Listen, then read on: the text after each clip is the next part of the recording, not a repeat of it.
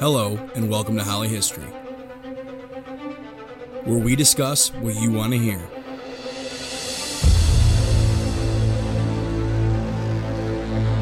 Bringing you the story and answering your questions.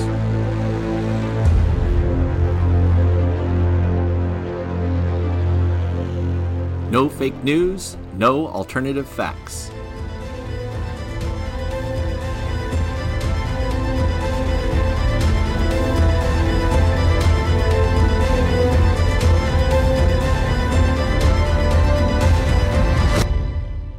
Just history all the time.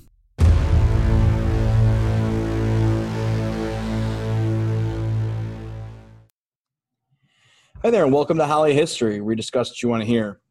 Uh, Mr. Demoro here today, and I'm joined by Mr. Crissman, Mr. Ritz, and possibly in and out Mr. Hennard, who is technically on the admin team now, but um, still an honorary member of Holley History, always will be.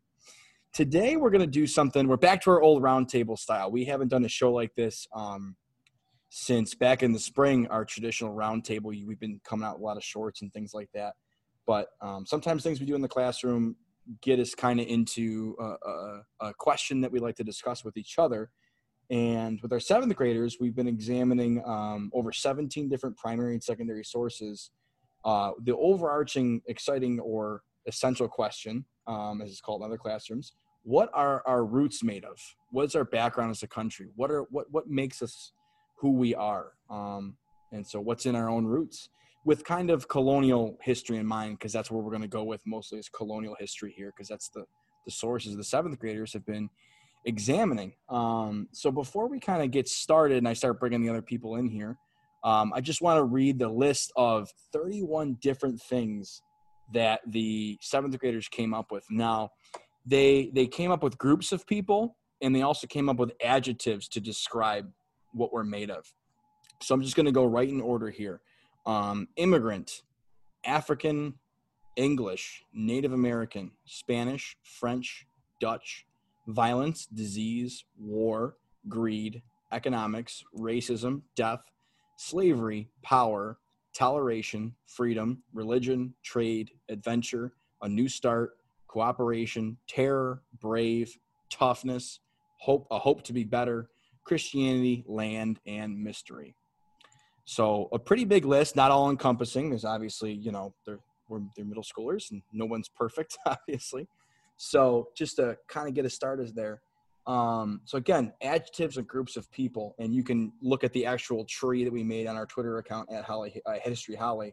If you want to check that out, we'll be making a poster soon too as well. So we're still in the process of completing that tree.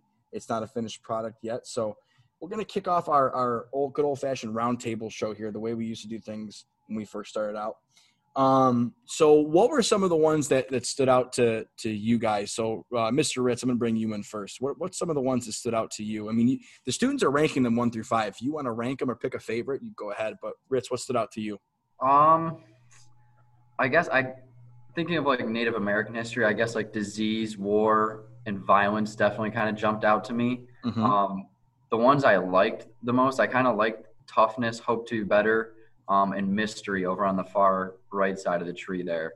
Yeah. Um, and I think about like the large amount of indentured servants that are coming over, um, and it seems like they're in a bad spot, but they're coming over still because being an indentured servant in the colonies oftentimes was much better than um, dealing with the situation you had in in you know mainland Europe, anyways. Mm-hmm. Um, so yeah, I kind of like the the toughness, hope to be better, and mystery would be my top three. Okay. What about you, Mr. Crissman? Well, I'll tell you, it's really kind of tough because, I mean, one of the skills that we're trying to work on with our students is looking at bias and point of view. And it really, to me, depends on what your point of view is, right? As to what are the top 5 mm-hmm.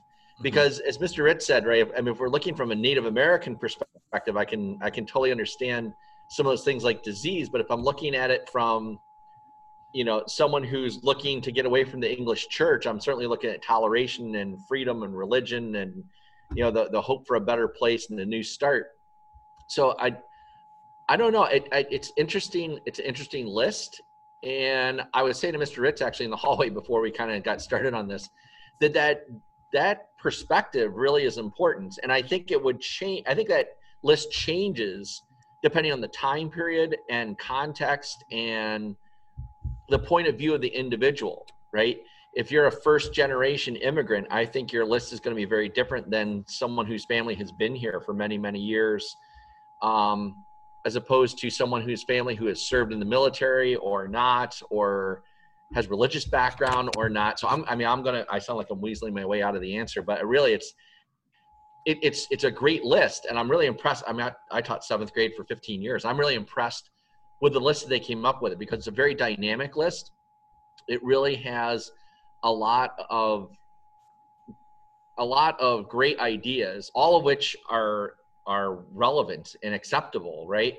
But um, what I thought was interesting was the idea that we're not identifying as much as far as ethnicity goes or as what country we're from goes. It's it's more about those those adjectives than it is about the, the actual people and where they're from. Mm-hmm.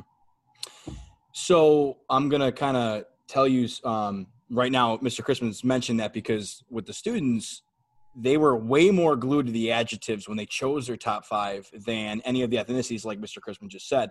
Um, the students definitely seem to be gravitating towards the action adjective, and I think part of that is of the sources we've gone through, they identify so much with stories and narratives.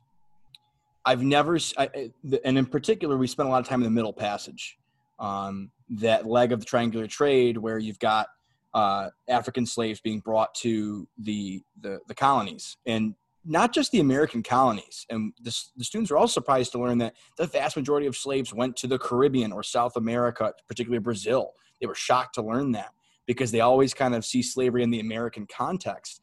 Um, they were, you know, very surprised to to learn that. So that was, you know, they immediately gravitated towards that narrative. So that's something we certainly what's see. interesting here. about that too is, and, and people forget this, and, and I'm not trying to minimize um, the the depth of slavery or how bad slavery was in the United States, but as bad as slavery is in the United States, it's even worse in in places in the Caribbean and in certain places in Brazil, right? So we, we tend to think, I think we tend to think simplistically that all slaves came to, you know, the the, the 13 English colonies and everybody had the same experience. Mhm. Um, it- it's so different. Even the British colonies are different from location to location. Yeah, and Spanish slavery is different than uh, they they were so glued to that um, diversity and how no one area of slavery was the same as um, as another one. They also gravitated towards how the the the this middle passage version of slavery because we did briefly mention the African slave trade with the Arabic countries and how the European slave trade fit right into those channels that were already open of the Arabic slave trade with with the African continent um, and the Europeans slid in there, but how it was also different because this form of slavery was so tied to color and race um, and mixed in there with Christianity, and how you know the students looked at. Uh, I think we did like a TEDx video on it, and they looked at how um, even you know in like take for instance the American system because it's the one we deal the most with. How since it was so tied to race, even when um, slavery ended in the United States in 1865 um, even when that happened, you still had the mass amount of inequality because of the racial component of slavery. And we looked at how in the Roman system, slavery wasn't tied to race, and in other systems, it wasn't so. Um, so they were really into that into that narrative. Um, so what I wanted to do at this time is kind Can of I can I jump in? I got a second to jump in on that. I'm sorry. Yeah, you're good. I was just I I think also the interesting fact about that and what makes because it was chattel slavery it was so racially motivated, but also the fact that when it was over, that group was still the minority in the nation, right? A lot of the Caribbean places, because the majority of slaves had gone to the Caribbean areas, a lot of those nations are now predominantly, uh, they're predominantly, you know, African in descent, pre- predominantly people of African descent, and number one, it's it's why their economies struggle so much because the the Europeans, you know, left the Caribbean uh, after you know, kind of after slavery was over for the most part, um, and so you you see kind of people being able to bring their own culture and and bring their own heritage into and interweave it with the fabric of the nation in the Caribbean places so much so that I, I teach in my global class all the time that the reason that you know African American isn't necessarily a, an appropriate term for all black people in America anymore is because a lot of people in, in America are immigrants from Trinidad and Tobago or Jamaica or Turks and Caicos, right? Some of these places where they are predominantly black right? And it's because of the large amount of slaves that went there but now those cultures are interwoven. And i think that one of the biggest problems in this country has been that black people even after slavery former slaves and into today have been a minority and they the systems have been designed to keep them in a minority position.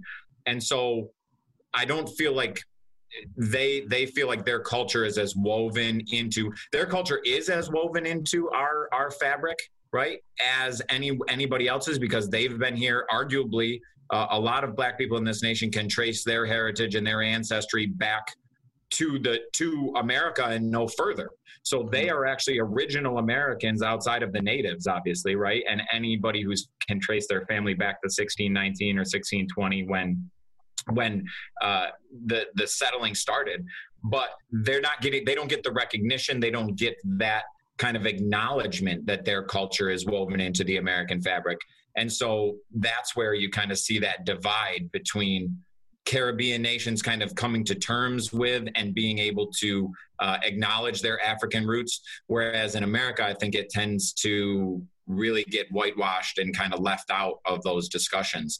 Um, and so I, I, do think that African slaves is, is an important one of those top five to be in, in, but not necessarily maybe for the negative connotation. Obviously, it's a terrible, terrible thing, and we have to acknowledge that it happened. But I think to truly acknowledge the roots of America and American history, you, we don't have the America that we have without African culture. I mean, it, it is steeped in our culture now between, in, I mean, music, literature, uh, cultural um, rituals, right? Things that were naturally African have been brought to this country forcibly, yes, through African slavery, but in order to to do justice and to really acknowledge their presence as, as, a member as members of of this nation and being american a lot of that is rooted in in african culture for sure. Yeah and and one of the things that we talked about um thank you mr Hennard one of the things we talked about in the class was that we looked at a graph and a breakdown of the colonies in 1775 of the ethnic makeup of the 13 colonies and what percentage of each. So, right at the birth of the American Revolution, um, 48% of the colonists were English. The next largest ethnic group were African, of African descent. And the students were a little shocked by that because we've been examining in seventh grade, you know, what do we remember? How do we remember certain things? How do we look at things? And I'm happy Mr. Hennard brought that up because I try to caution the students um, as we work through the middle passage and the horror and the terror of it and everything like that, and the horror and terror of slavery we want to bring to the, the forefront pride and the, the interwoven fabric, as Mr. Hennard put it, that um, these people have in our story and that they are part of it. And we kind of do it with Native Americans too, as well. So I wanted to bring in kind of a, a common list that one of the students had that I thought I agreed a lot with. I'm not going to copy it exactly and say it's exactly how I agree. But what I try to do with this student too is I said, pick things that if you have to rank them, that you try to get more bang for your buck where you feel like adjectives are rolled into it. So I'm going to read their number one here. All right. And these were also very common rankings the students had. So this student had for number one, the biggest thing in our roots was economics and money. Agree, disagree, and thoughts.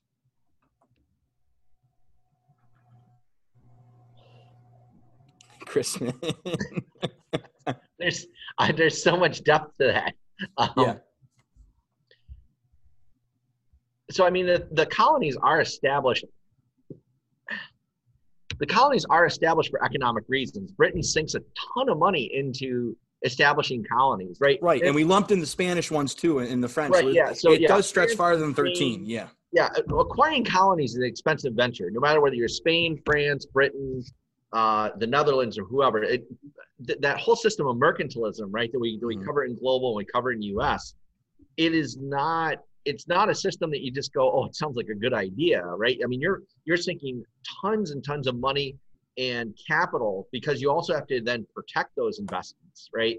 And so, I mean, uh, yeah, economics I think really does play into the founding of the 13 colonies in a very large way, and and I think too you can include slavery in that, Right. Because you know slaves, you know, if you're talking about chattel slaveries, chattel for the students who don't know, that's property, right? In the eyes of the law, slaves are property. So if you're property, then you are have economic value Mhm. which is why you know we talked at length when when I'm teaching slavery, which actually we're getting into next week with 11th grade, I at least with antebellum slavery right before the Civil War, that punishments for slaves rarely involve death because it that's you're taking economic investment and, and unless it's a, a, a huge or a grievous you know uh, offense you, you don't kill slaves you need them to work you, Mhm. you've sunk money into them. Uh, my college class, we looked at 12 Years a Slave. Solomon Northup was purchased for a thousand dollars in 1850, I believe it was 18, no, 1853 is when he published the book. 1840s at some point. That's like thirty-one thousand dollars today, right? I mean, you you don't just do that and just say, "Oh, I'm going to throw thirty-one thousand dollars away." Mhm. So totally see the, the economic point of view on that. And you know, you can tie into that the fur trade. I mean, there's there's so much that goes along with that. Um, so I will just uh, I'll let somebody else jump in here. Well, well, what I'm looking at is the list of sources we looked at that I listed that the students and I talked about. So number one, like the initial motivation for this whole colonization thing is to find trade routes, economic. Um, why are we even here in the first place, right? Columbus and the whole, it's all economic trade, right? Um, any of the sources we looked at, it's kind of lurking in the background. Uh, mercantilism, you mentioned. Jamestown is founded by a company to turn a profit. Um, I'm currently reading so you mentioned the slavery thing. I'm currently reading Marcus Rediker's The Slave Ship, which is just an absolutely brilliant work on the Middle Passage, in my opinion, the best. Um, and he talks about how this slavery. He goes, "I always want you to think of dollar bills." I listened to him speak once. Dollar bills. Think of the slave trade, economics, and so I think economics is definitely one of these things in our roots that it's tr- tied to so many other things. Um, he Rediker talks about the rise of global capitalism with the slave trade and how it's like you know, really, the really not just slavery. This whole thing is tied with the rise of global capitalism and the economic system that really drives the United States through much of its history. Rises in this period of expansion of, of European exploration, trade, and colonization.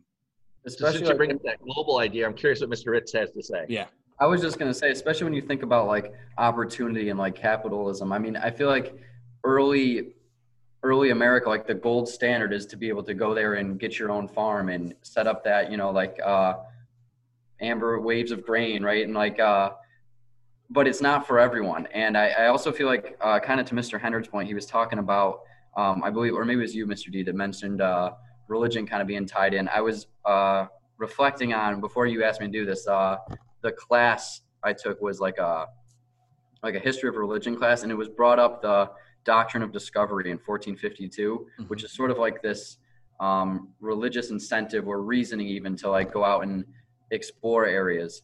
Um, and there's this YouTube video by the, a Native American fellow, Mark Charles, uh, called "We the People."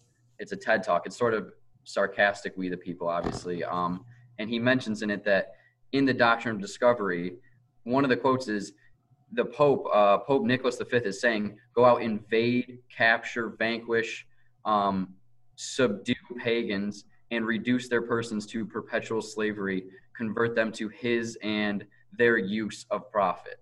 Mhm. Um, and that's that's published and put into uh, the doctrine, and then used by people as sort of rationale for the ability to go out as Europeans and colonize not only America but um, go into Africa as well and, and parts of the Caribbean, like you mentioned. Yeah. Um, and I mean, I do think that economics probably is the main, if not the main reason. I mean, New Amsterdam is sort of as a commercial venture, and then uh, the Dutch are kicked out because someone else wants to have a new commercial venture. Um, so it is competitive capitalism with the with the aim of economic gain, really. So it sounds like we can kind of put this as number one. And economics necessarily isn't good or, or bad. and We don't even like using those words as historians, but could probably stick that as number one. Um, the number two one here that I kind of agree with high up in the list is violence. because you kind of wrap war up in that, I guess. What are your thoughts on having violence as possibly our number two, if if we're ranking them, or if we're just talking, if you know?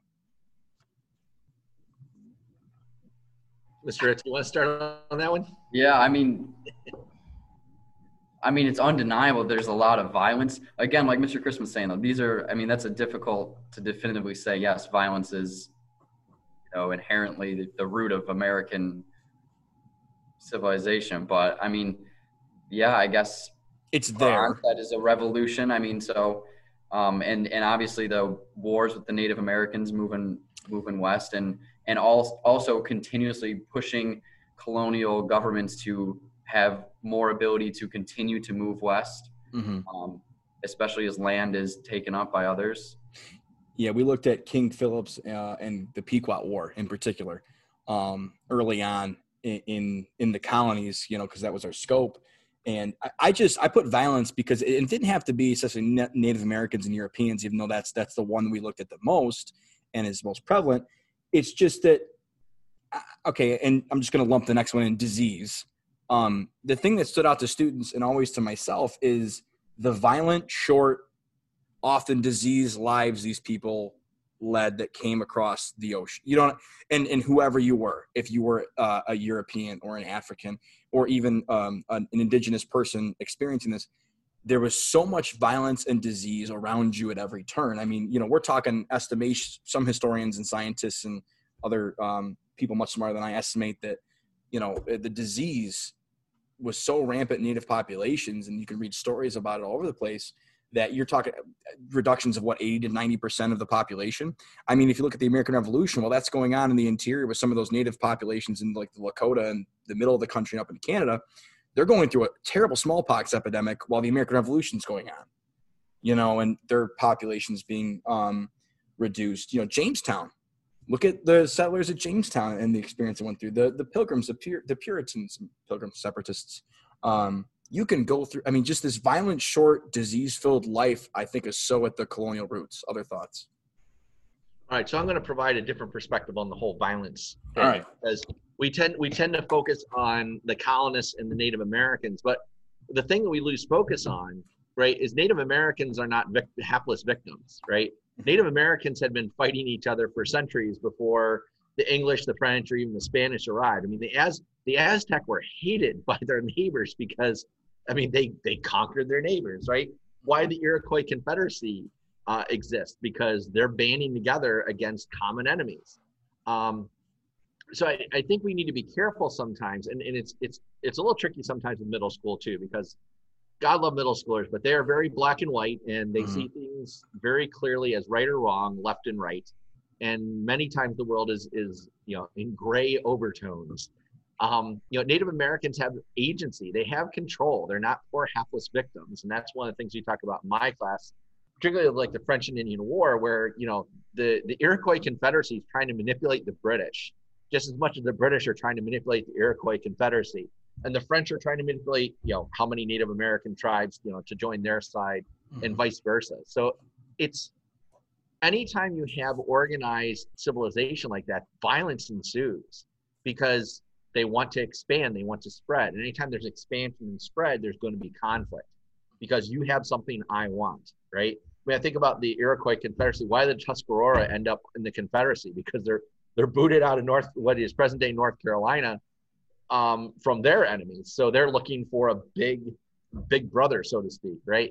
So, although I think violence is a part of it, I don't necessarily see it as top of the list material because that's true of any group of folks who are looking to expand, whether it's as small as a tribe or as big as a civilization like Rome, right? Mm-hmm. Um, but disease is certainly at the, the leading forefront. Without without disease to take out those large numbers of Native Americans, right?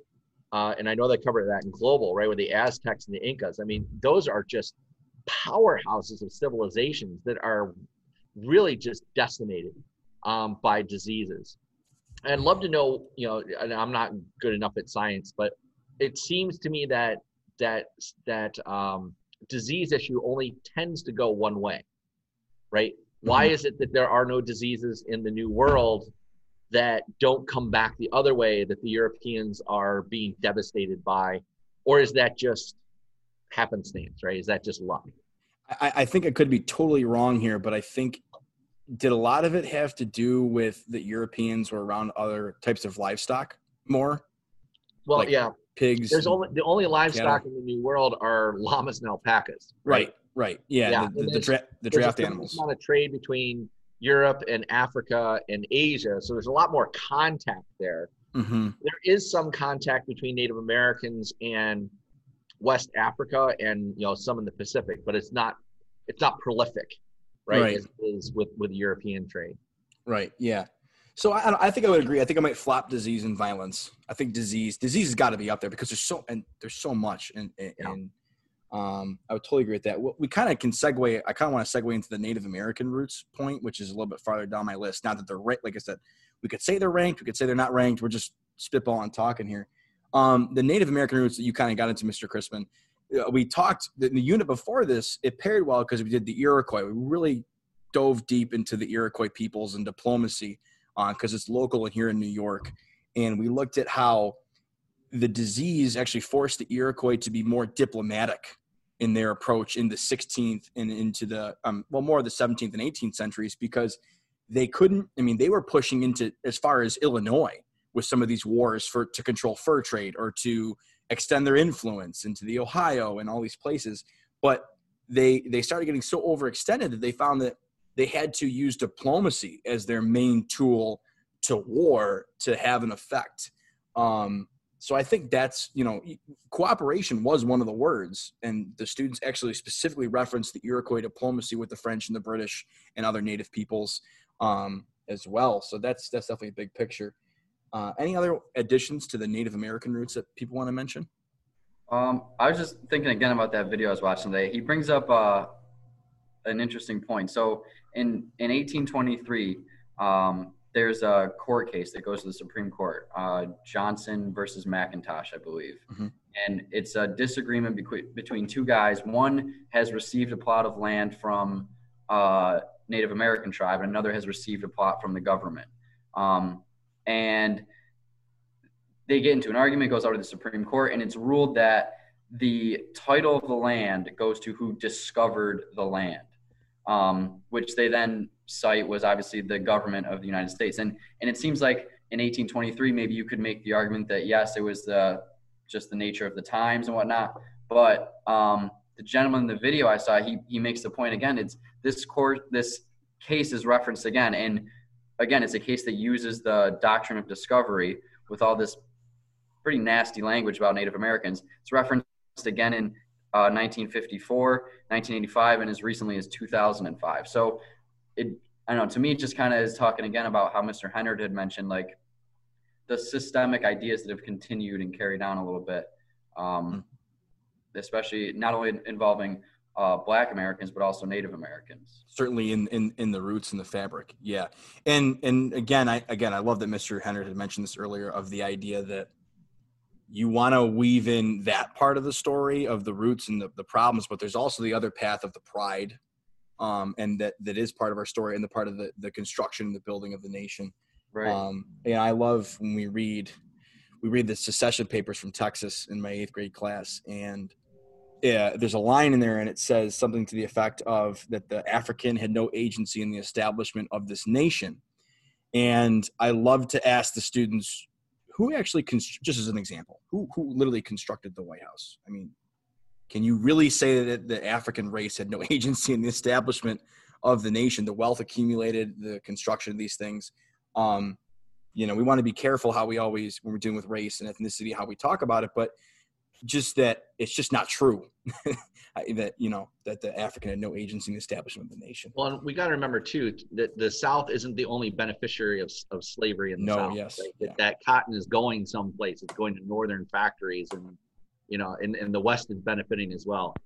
One of the one in of the here. biggest things that uh, that I took out of the 1619 project podcast when I when I dug down deep into it was how uh, the financial institutions in America were were rooted. The most valuable asset in early American culture was the African slave. And so a lot of the financiers and a lot of the financial loans and things that were given out were, were loaned out against slaves as collateral. So literally some of the wealth of the nation or much of the wealth of the nation and the ability to loan money from banks is is coming off of the back of the value of these African slaves. And those mm-hmm. banks are in the north, but they're benefiting from right the collateral Absolutely. that the South is providing. And Absolutely. then when you add up that collateral before the Civil War, you end up with the value of slaves being more more valuable than all the factories in the north combined. Combined. So right. it's just like it's it's an insane system to to think about and it's interesting to start when you start looking at those numbers and those statistics it, it really starts to play out. Well and then it, that that makes it even just so much more clear the, the talk about so the civil war being over slavery right? Like when you put it into that that and you talk about the just the literal wealth and value that the the white wealthy and again i think another thing that gets tied up is we think that everybody in the south right was a slave owner everybody in the south was and and the reality is there's much of the people fighting or many of the people fighting were were poor white farmers right who who had been fed this line right that they had to stand up for you know whatever was states rights that whatever they they're using that narrative. But the reality is it's it's these wealthy wealthy slave holding plantation owners that do not want to lose that accumulation of wealth that they've built and and they're they're scared of it you know? And it's it's not it hasn't really changed right? In the terms of the people who are making the laws and sending people to war in modern day america are also usually the very wealthy elite whose families will never see a battlefield unless they choose to. Rich man's fight for the poor man's war. Always always so yeah. that was a good. I needed to jump in on that one. That was a. No, I'm happy we got you to to be the ability to, to check in and out here. I'm participating in this other Zoom meeting too, so I'm I'm killing it on both ends right now. Like, you know, I'm going to be completely spent after this. So don't ask me to do anything intellectual for at least like 35, maybe 45 minutes. I know you have a intellectual thermometer that I never try to tap out. Yeah, limited capacity over here. Limited capacity. Oh man. So I, that, that yeah, and and the next one on my list after disease was slavery, um, and I think we've really covered that topic in depth, uh, very well. And and the last thing I'll, I'll leave it on um, is that those poor whites, in some cases, I feel like after the, after Reconstruction era, in some cases, those poor whites in southern small governments and towns actually banded together with African Americans because they saw they saw through this whole thing, and but in other cases they didn't and so it is it's fascinating how on in the local level of America, these roots can be it's hard to paint with broad brushstrokes, right? These things are from our roots can be so one way in one setting and so another way in another setting. That's funny you say that because we were talking about that in my college class today. Uh, we were talking about the Civil War itself and about how not all Northerners were abolitionists and not all Southerners were pro-slavery and you know, yeah. and vice versa. So, I mean, it was um, yeah, we got to be very careful of those overgeneralizations sometimes. Mm-hmm. And I was just going to say that that that piqued my interest because honestly, I would say that a, a lot of the places, especially where the poor whites are are harboring a lot of that ill will even still today i think it's it's almost more prevalent i don't want to say more prevalent because i don't obviously there's no data to to support that but you have the feeling that a lot of like rural like northeast and midwest parts of the nation harbor uh, harbored a lot of that especially as the as like the great you know the great migration and all of that kind of stuff kind of take place. Those industrial workers really feeling like they they were worried they were buying that narrative that they were going to lose their jobs to newly mm-hmm. freed men and all of that kind of stuff. So it, the thing that always shocks me is like the modern day like the center of the ku klux klan right is indiana and Ohio.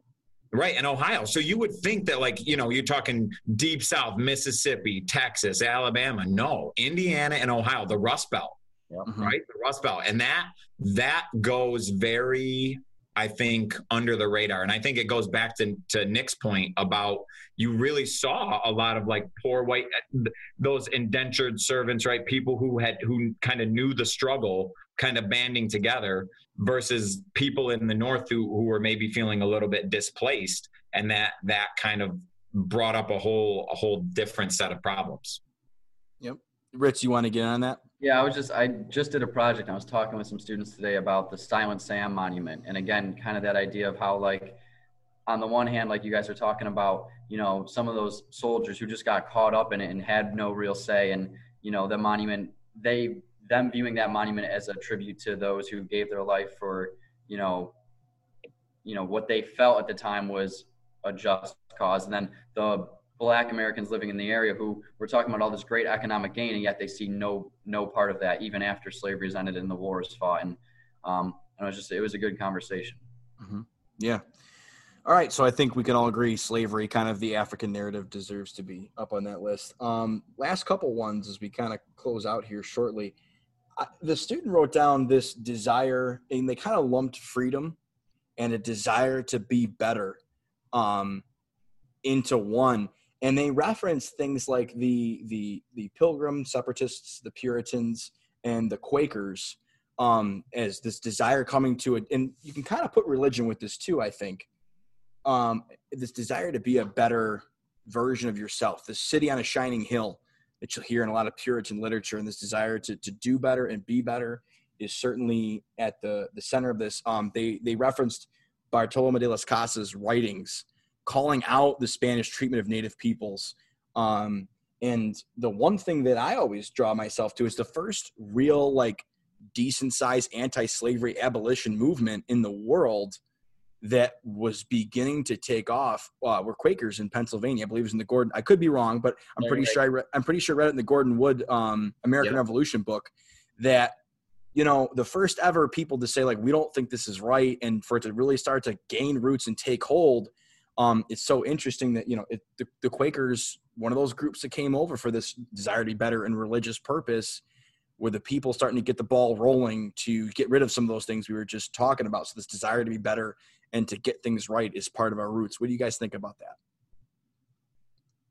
Well, I think so. And, you know, I'm I'm going to go back and talk a little bit about, um, you know, there's a movie out called Gettysburg from years ago, and there's a, there's an Irish sergeant who's talking, and he's you know he's talking about you know I, you know, in, in the old country, if my father was a blacksmith, I'm a blacksmith, right? Um, but I'm out to prove I'm a better man, right? That you know I I have control of my own destiny and really, I think that's what's driving a lot of folks um, out of Europe, right, or at least out of Britain at that point, right? Besides religion and in wanting to practice the religious beliefs, because you have a series of English kings who are not, you know, they don't want to lose the the British subjects, but they don't want the Quakers and the separatists uh, nearby. But I still want them, you know, so I can tax them. Um, uh, you know, so so they, they travel away. But I think there's also that idea too that you know if I'm not the oldest son and I don't get the inheritance of land like you would in Britain, then I, I go to the new world and I have the chance to prove I'm a better man, right? So that, that just that that idea of opportunity. I mean, we talk about you know the United States is a land of opportunity, um, and and and uh, those opportunities don't always present themselves equally to everybody. Um, but I do think that that is that is a part of the roots, right, of America. What we're talking about. I agree, Ritz. Yeah, I agree too, and I, I just think about like the constant expansion and progression of the country. I mean, even after the colonies, like always moving westward, always seeking new opportunities for the increasing number of immigrants coming over. Um, so I, I mean, I agree. I do think that it could that could be the the fourth or fifth, whatever number it is, you know, mm-hmm. land of opportunity for sure. Yep.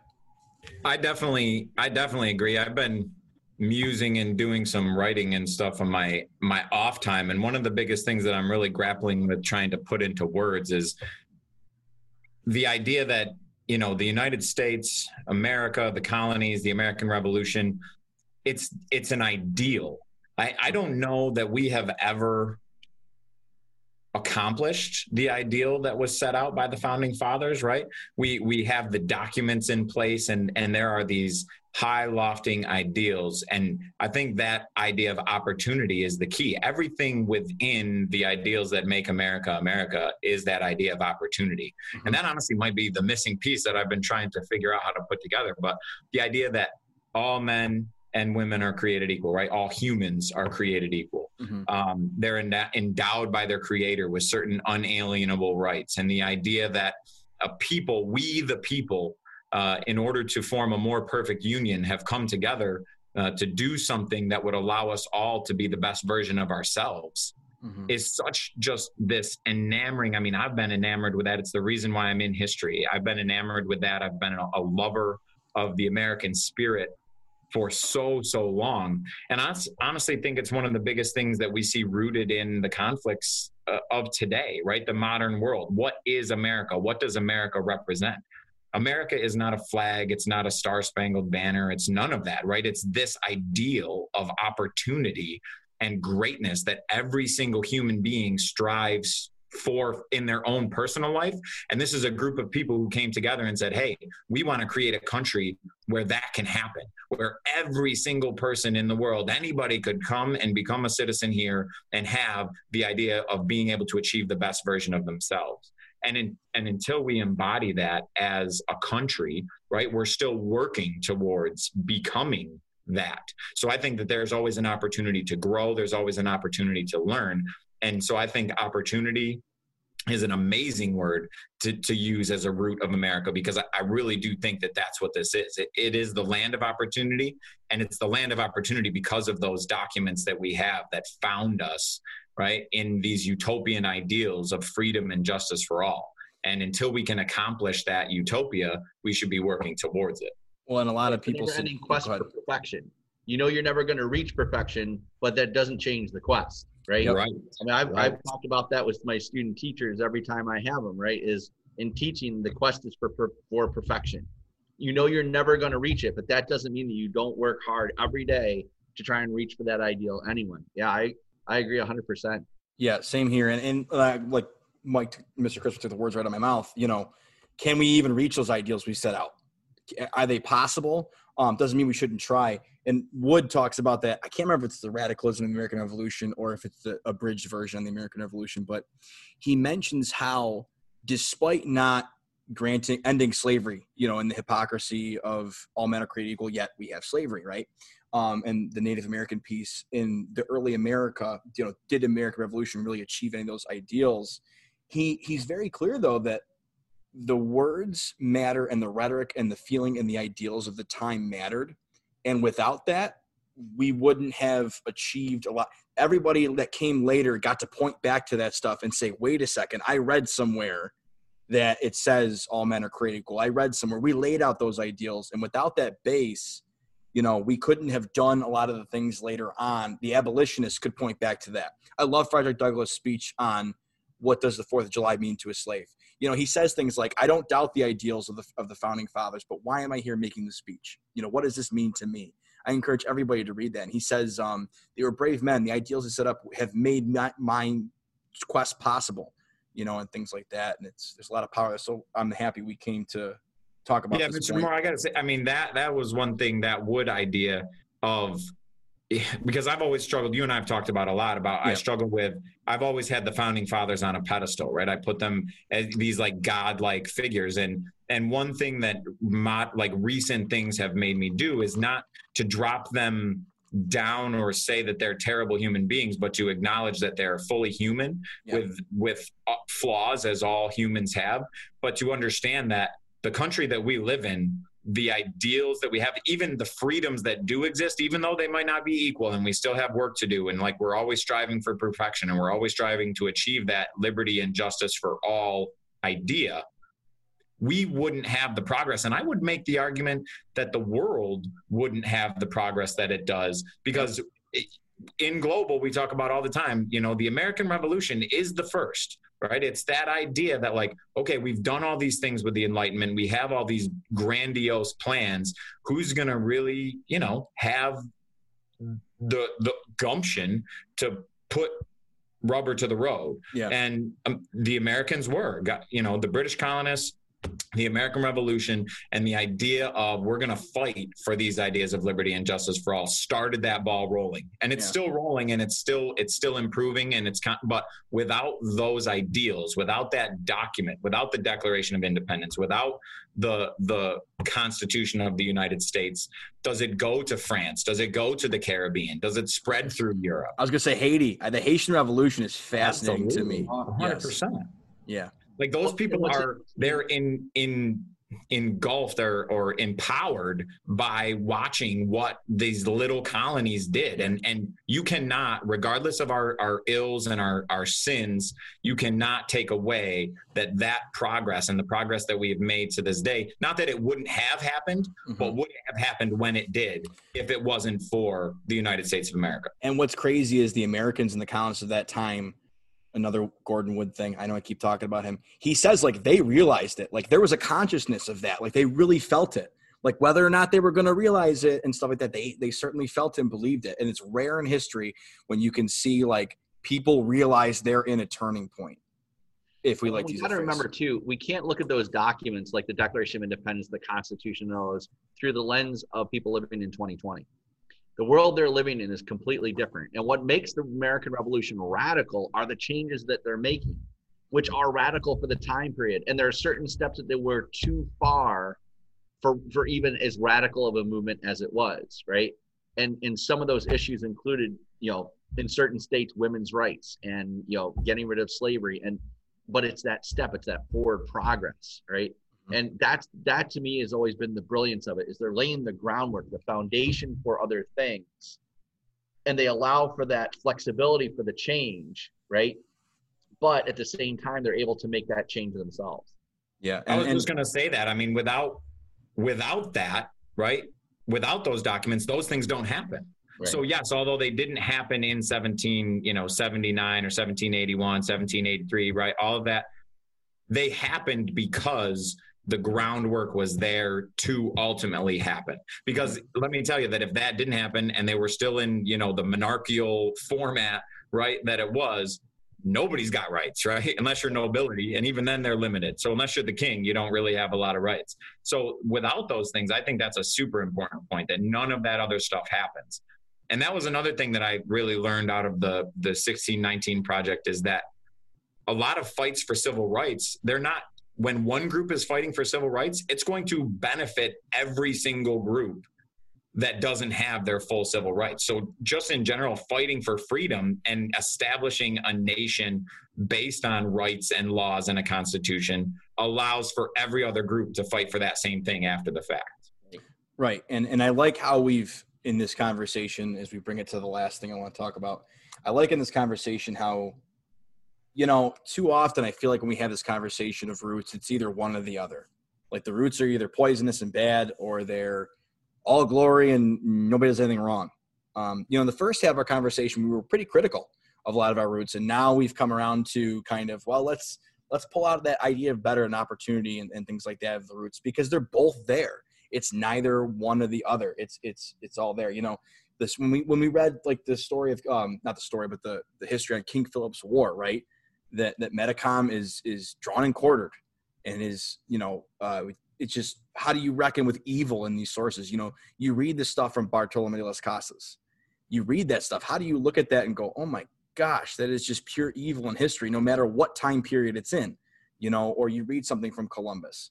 But then we've now come around to you know this these other ideals that are a little more um palatable you know a little less sad and because it is there it is it's all part of there it's all part of those roots so the last thing i want to talk about um and this one there's bias here mr Crissman i've talked about this bias here on my part i really feel like our spanish roots get left behind i mean the first permanent settlement in what would become america is 1565 St. Augustine, Florida, and it's not close. We all look, look, we all look. We have English roots, right? We get it. 13 colonies, we get it. Um, but you know, 1565 to 1607 for Jamestown, that's a big gap of time, and you know, we do not give enough credit to our Spanish roots and our Spanish kind of founding, right? So, other thoughts on that?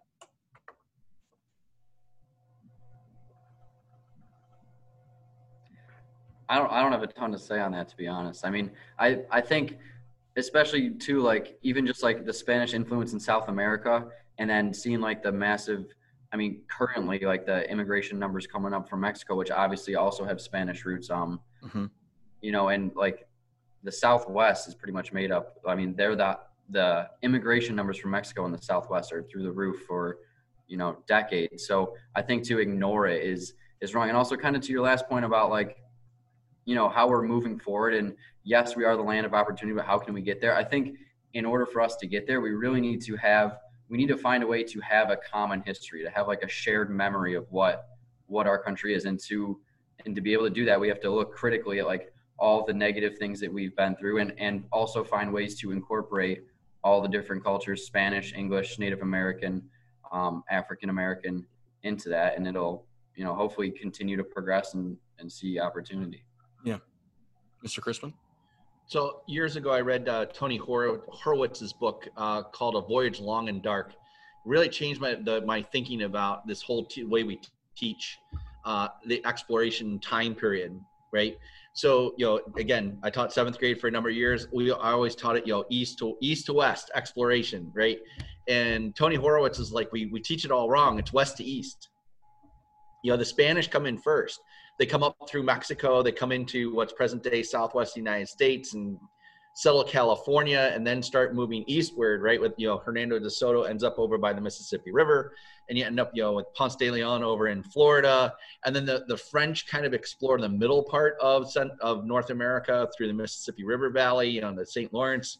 And then it's like the British are the Johnny come latelys. They're like, you know, they get the scraps and the leftovers, which is up in Hudson Bay and then along the coast. But they kind of take over what the Spanish didn't want and what the what the the Dutch had left over. And let's be honest, Jamestown was a hot mess along with Roanoke anyway. So you know, but the British end up being the the victors in all of that um, after the French and Indian War. But it, I just thought that was such an interesting way to look at things. You know, that that we do teach it wrong. It is more west to east, and is that our East Coast bias? That comes out in our teaching, right? Is that because we live in New York and, and we tend to view things from this side of the world? Um, you know, it's it's like when we talk about the Erie Canal. I talk to my students about, you know, you guys learn about the Erie Canal so much. California, I barely, I'm, I'm willing to bet they barely talk about it. Just like we talk about the gold rush for maybe five minutes and then we move on. And in California, that's going to be an integral part of, you know, a history of California, especially San Francisco right? Same thing with Texas. I mean, holy cow! I, I my wife taught in Texas, and I know they teach Texan Revolution, you know, almost every year, right, in Texas. Whereas our kids are lucky uh, to know if they know that the Alamo is not about uh, Americans fighting Mexicans; it's folks from Tejas. Which will later become Texas, right? That Texas is fighting its own independent or fighting for its own independence. So, I just I always think it's interesting to kind of reframe those things and sometimes toss out there to students to see what they say. Yeah, yeah, and, and I got to get that Horwitz book because ever since you told me about it, I, I'm just well, because I went to St. Augustine a couple of years ago. Yeah. went to Castillo de San Marcos, um, and, and just oldest post in North. I, I, it's just fascinating to me, and of course, you know, being a former employee of Old Fort Niagara, I'm checking all their stuff and be like, all right, what do we stack up here? You know, um, that kind of thing. So, uh, final thoughts, kind of as, as we as we kind of go out here. We've we've gone through, you know, economics, money, trade, kind of greed. We didn't really, I guess you could pull greed in that first one. Violence, disease, slavery, the desire to be better, freedom, opportunity, religion, Spanish roots. Um, you know, I think we kind of covered everything. Do we think we've missed anything? I think maybe we probably t- missed a bunch of stuff, but again, to Mike's Right. point, I mean, even at the end there, that the two the examples you're giving of the people in California talking about the gold rush and the Texas Revolution. I mean, I'm talking about finding a shared history, but I don't even know if that's possible, really. You know, I mean, obviously our ideals that Matt's talking about, that should be like what we center our, you know, that's what we all share. But everyone experiences such drastically different things living in such a big country too. that you Um, have. such different histories all over the place. So, you know. Well, it's one of the biggest reasons why, honestly, the, the Constitution isn't designed to have a giant federal government, right? We're, we're supposed to be a regional state. The power is supposed to be in the regions, the states, and the localities because we do have such a, a vast diverse nation.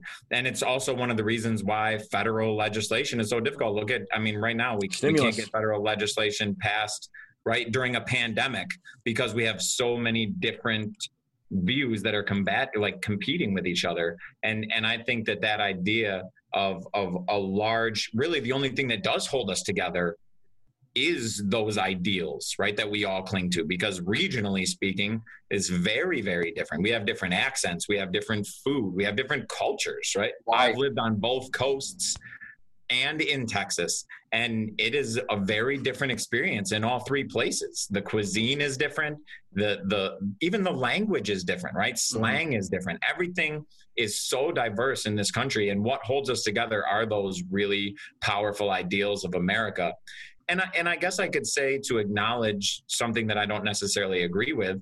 Maybe that's why people have such a, an affirmation to a flag or a, a, national anthem because they do view it as those are the few things that do link us together. But to me, it's more that I, the ideal of like what America represents that brings us together, not necessarily any any physical attribute. So I think as a final thought, we've got some complicated roots. We've certainly got some complicated roots. hey, I just want to I want to give credit to the seventh graders who put who put this together. Yeah. Um, this is what real his this is what real historians do, right? The really deep thinking. I I've been impressed. I, I was impressed with the list when I saw it, and the more we talk about it, the more impressed I am with the work that they did. Um, they should be proud of the work that they did because they're right in so many ways. Um, and we've only um, we've been talking for a while here, and we've only kind of scratched the surface. So kudos to the seventh graders for really kind of laying the groundwork for a great discussion uh, amongst us, and I hope that gets discussion going amongst them and themselves, right? And to really think about some of these issues because there's there's nothing here that's right or wrong. Um, you know, borrowing from our, our English folks, right? That claim evidence idea. That's all. That's all this is. So um, again, as somebody who taught seventh grade, I'm really impressed with that. Yeah. It was a great time to, to kind of do this and, and to work through it. Uh, I want to thank you guys for for tune, for coming on in talking about this. And you know, um, don't forget to follow us at History Holley on Twitter. Um, you can email us questions at hollyhistory65 at gmail.com. Uh, we'll, we'll talk about them, debate, discuss the questions. We're available on Apple, iTunes, Spotify now, and SoundCloud. Three formats you can access our material. Uh, we're going to keep those shorts coming at you. We've almost got all of US one and two come together. Full 20, 30 minute episodes. You can review the entire of US history. Very happy that project is just about done. Took up almost the over a year now, right? almost, yeah. Yeah, good Regents prep review and AP and AP review too. Global so, be next. Global's next. yeah, Ritz is like, man, get off my back. Hey, uh, thanks for having me. Sorry I was in and out, but I appreciate it. I appreciate the opportunity to, you know, still still contribute even though I've uh, left the classroom. Yeah, no problem. Can't, can't leave you out. Join us. Yeah. Absolutely. Thank you. Holley History signing off. Thanks for listening.